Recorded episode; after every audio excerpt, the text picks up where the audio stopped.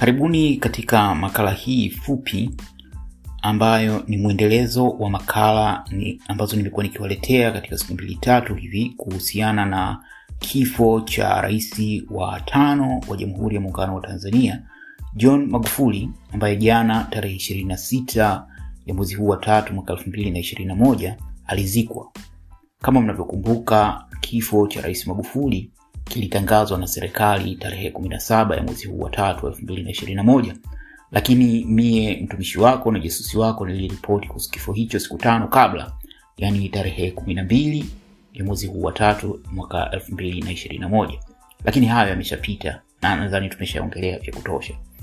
Sasa jana niliongea na ndugu yangu mmoja, dada yangu mmoja, na mimi nilimpa pole ya msiba kwa sababu yeye kada wa Chama cha Mapinduzi. Nikampa pole ya msiba, akaniambia oh, naona nyewe mnasherekea mheshimiwa alivyoondoka na vitu fulani, na ndio nikapata fursa ya kumwelewesha vitu viwili vitatu hivi, na maongezi hayo ndio hasa yaliyonipa hamasa ya kutengeneza makala hii fupi. Ni kwamba um, mimi binafsi ninapofanya hizi chambuzi nazifanya kwa kutumia ujasusi, na huwa naandika kwamba uchambuzi wa ujasusi kuhusu hiki kuhusu kile, na moja ya kanuni za ujasusi ni kwamba ujasusi hauna hisia, yani taaluma ya intelijensia haitaki hisia, kwamba unapofanya kitu usiongozwe na hasira wala usiongozwe na furaha, usiongozwe na chuki wala usiongozwe na upendo, bali uangalie na kujikita kwenye ukweli na uongozwe na taaluma. Kwa hiyo tunapo, kwa mfano, ninapoongelea masuala ya Magufuli siongei kwa sababu namchukia, naongea kile ninachokifahamu kuhusiana na yeye na nakumbuka nilipotangaza taarifa ile ya kifo chake, nilipotweka hadharani taarifa ya kifo chake, watu wengi walikimbilia kutafsiri kwamba wewe unamchukia mpaka unamwombea kifo, na nilitukanwa kwa sababu baadhi ya watu walikuwa rahisi kwamba nafanya mzaha kwenye vitu fulani. Ni kwa sababu ndio mentality iliyojengeka, yani akili iliyojengeka kwamba um, na hili katika hili Magufuli, marehemu Magufuli kwa kweli anastahili kubeba lawama kwa sababu utawala wake kwa miaka yote mitano na kuelekea sita aliokuwa madarakani alijaribu kujenga taswira ya watu fulani ambao yeye hawakuwa aidha naye au walimkosoa kwamba watu hao sio watanzania kamili, watu hao ni kama mashetani, watu hao ni vibaraka wa mabeberu, watu hao ni wahaini na vitu kama. Na kama kuna mtu mmoja ambaye Magufuli alimtumia vibaya sana kutuangamiza si wengine ni huyu shetani anaitwa Musiba. Namwita shetani kwa sababu alichofanya ni ushetani. Ameharibu maisha ya watu wengi, amechafua maisha ya watu wengi. Huyu bwana tarehe ishirini na sita mwezi wa pili mwaka elfu mbili na kumi na nane aliitisha mkutano na waandishi wa habari, na katika mkutano huo waandishi wa habari akatutaja watu kama tisa hivi kwamba sisi ndio watu hatari kwa taifa, na jina la mtu hatari likaanzia hapo. Tokea hapo ikawa mtu hatari, mtu hatari. Kwa bahati mbaya, Watanzania wengi ni wagumu wa chambua kutofautisha pumba na mchele. Kwa hiyo wanasikia kile na hiki ndio kilichomnufaisha Musiba. Akiongea upumbavu wake, watu wengi walikuwa wanaamini yale anayosema. Kwa hiyo tumeishi katika kipindi kigumu sana, baadhi baadhi yetu, ambapo jamii ilikuwa natuangalia kama kweli tunatumiwa na mabeberu kwa ajili ya kuiangamiza nchi yetu, kwamba hatuipendi nchi yetu, sio wazalendo. Haya ndio maisha tulioishi katika kipindi chote cha utawala wa Magufuli. Hata hivyo, kitu kimoja ambacho pengine watu wengi hawakielewi na kwa sababu watanzania wengi sio wepesi wa kumbukumbu, ni ukweli kwamba safari yangu mimi binafsi na urais wa Magufuli ni tofauti na inavyoonekana muda huu. Lakini kabla ya kwenda huko, nikumbushie kile nilichokiongea awali kwamba katika haya mambo ya ujasusi hatuendeshwi na hisia, kwamba hufanyi kitu kwa sababu unamchukia mtu fulani, bali unafanya kile ambapo kanuni za ujasusi uh, zinakwenda vipi. Kwa hizi chambuzi napofanya sifanyi kwa sababu labda nataka kum, kwa sababu namchukia Magufuli basi ni, wa, ni watu, na hata kama mnaona pengine uko mtandaoni mara nyingi wanawaambia watu mimi sifanyi kitu ili nikushawishi ukipende au wafikiane na mimi. Mimi nimeripoti uamuzi wa kukiamini au kutokuamini ni mwenyewe, kwa sababu sifanyi vitu kutokana na hisia. Na kwa nini katika huu ujasusi ni muhimu kuepusha hisia? Kwa sababu kubwa mbili. Kwanza, matokeo ya unachokifanya yanaweza kupelekea kifo chako au kifo cha mtu mwingine, hilo la kati ya wewe na mtu mmoja.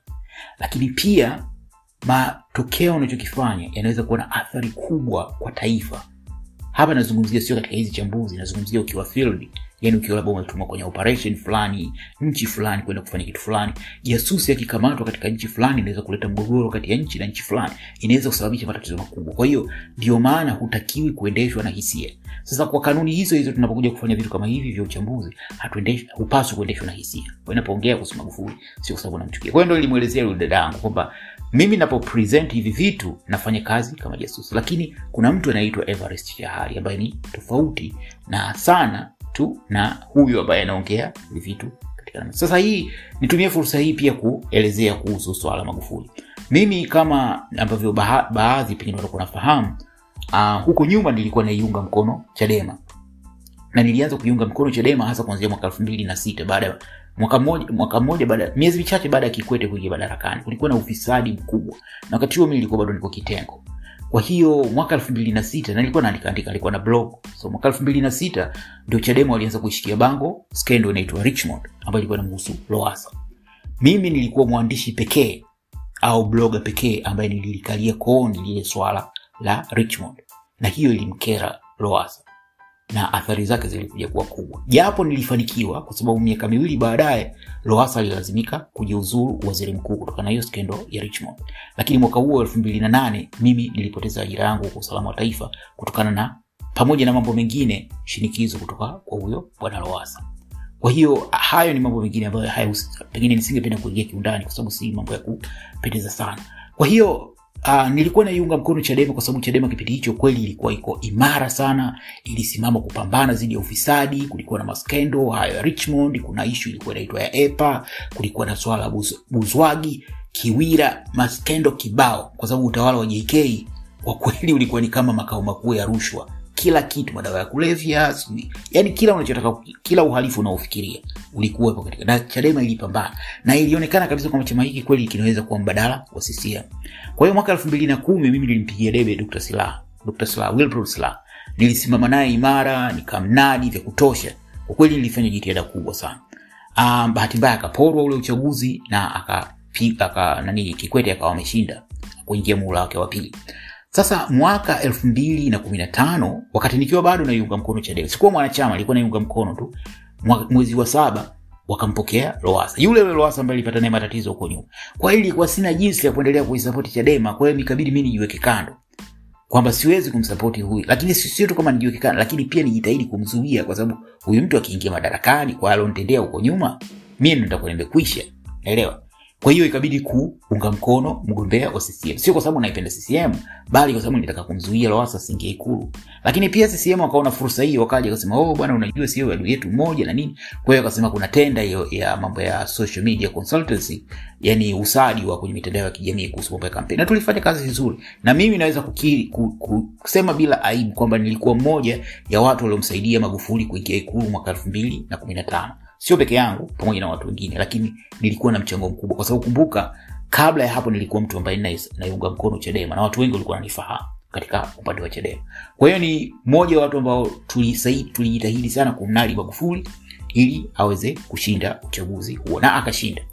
Na baada ya kuingia madarakani lakini kabla hiyo ya kuingia madarakani mimi niliandika kitabu cha kuhusu Lowassa na Magufuli nikisema kwamba Magufuli atashinda kwa sababu hizi na hizi na hizi, ni kiongozi mzuri na nini. Tulikuwa tunashirikiana kina January Makamba kuelezea kwa nini Magufuli atashinda katika uchaguzi ule. Na baada ya Magufuli kushinda uh, takribani uh, kama mwezi mmoja, takribani siku hamsini baada ya kuwa madarakani, nikaandika kitabu cha pili ambacho nilikuwa nafanya kama ile kufanya tathmini ya siku kama hamsini za mwanzo za urais wake. Kwa kweli zilikuwa nzuri, ilikuwa raha kwamba tuna kiongozi mpaka tukaanza kuimba uh, kwamba tuna Nyerere amefufuka, tumepata Nyerere mpya. Kwa kweli alikuwa ni kiongozi mzuri, na hata huko mtandaoni kule, hata nchi za nje walikuwa wanamsifia kwa sababu alikuwa ni mchapakazi, alionyesha kuchukia rushwa. Nakumbuka kwamba aliingia katika kipindi ambacho Tanzania ilikuwa inanuka rushwa, unaona. Kwa hiyo mambo yalikwenda vizuri, lakini bahati mbaya au pengine kwa makusudi, labda pengine alituzuga, hawa hatukumjua vizuri mwaka mmoja baadaye ile elfu mbili na sita kuelekea elfu mbili na saba kwa kweli akawa amebadilika.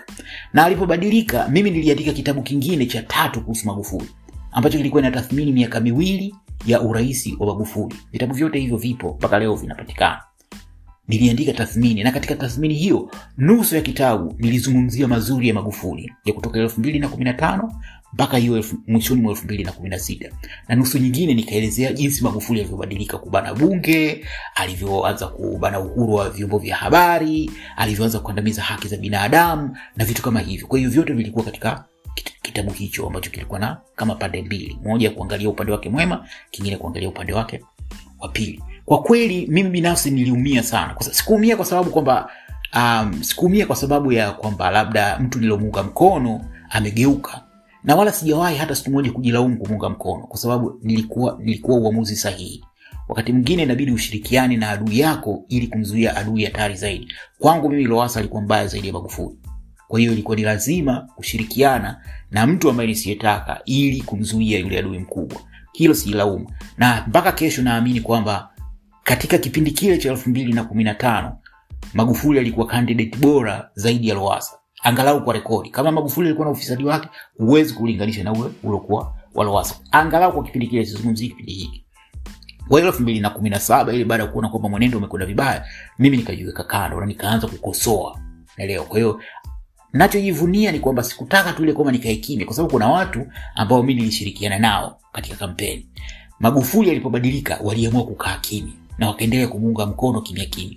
Mie nikasema hapana siwezi kuwa mnafiki kama mtu anakosea anakwenda kinyume inabidi nisimamie kwenye ukweli. Kwa hiyo hapo ndo kawa nimechukua mwelekeo. Elfu mbili na kumi na saba elfu mbili na kumi na nane ndio kaibuka huyo shetani anaitwa musiba. Hiyo tarehe kumi na mbili uh, tarehe ishirini na sita mwezi wa pili mwaka elfu mbili na kumi na nane akaitisha press conference na kututaja sie kwamba ni sijui watu hatari kwa usalama wa taifa na kwa kweli ilikuwa ni kitu kibaya na mpaka magufuli hivi anaondoka ameondoka uh, kutokana na kifo. Kwa kweli kuna baadhi ya watu wanatuona sisi ni watu hatari ni watu ambao hatulipendi taifa letu tunawatumikia mabeberu. Hiki ni kitu cha kusikitisha sana sio kitu kizuri.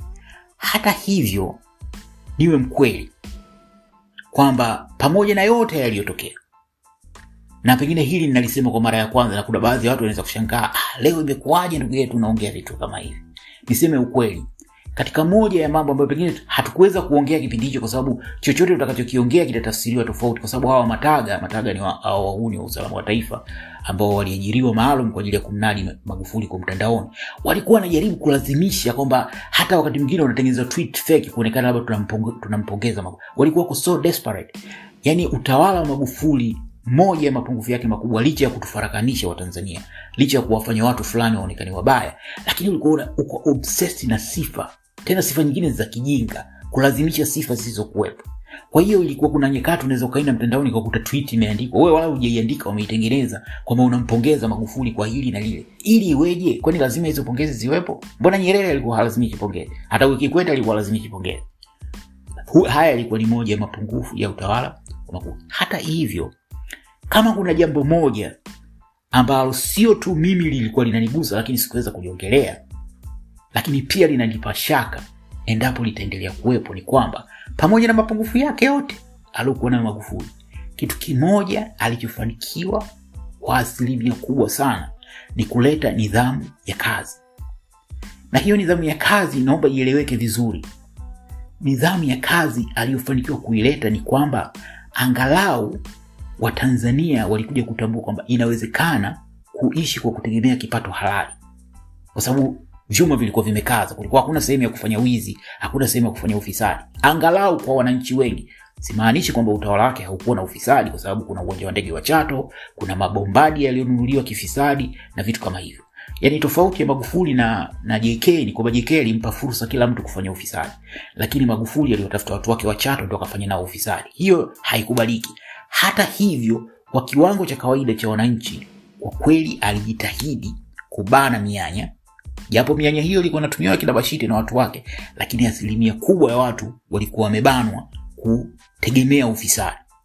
Na ikajenga nidhamu ya kazi kwamba kweli alikuwa anaongea maneno asiyopendeza wakati mwingine anaudhi kwamba usipofanya kazi hautokula lakini iliwasaidia watu kuanza kutambua kwamba unaweza kuishi kwa kutegemea kipato kila, kipato halali. Kwa sababu nchi inayoishi kwa kutegemea rushwa nchi inayotegemea ufisadi kwa kweli mwisho wake si mzuri. Mustakabali wa nchi hiyo sio mzuri. Na hili linanipa hofu.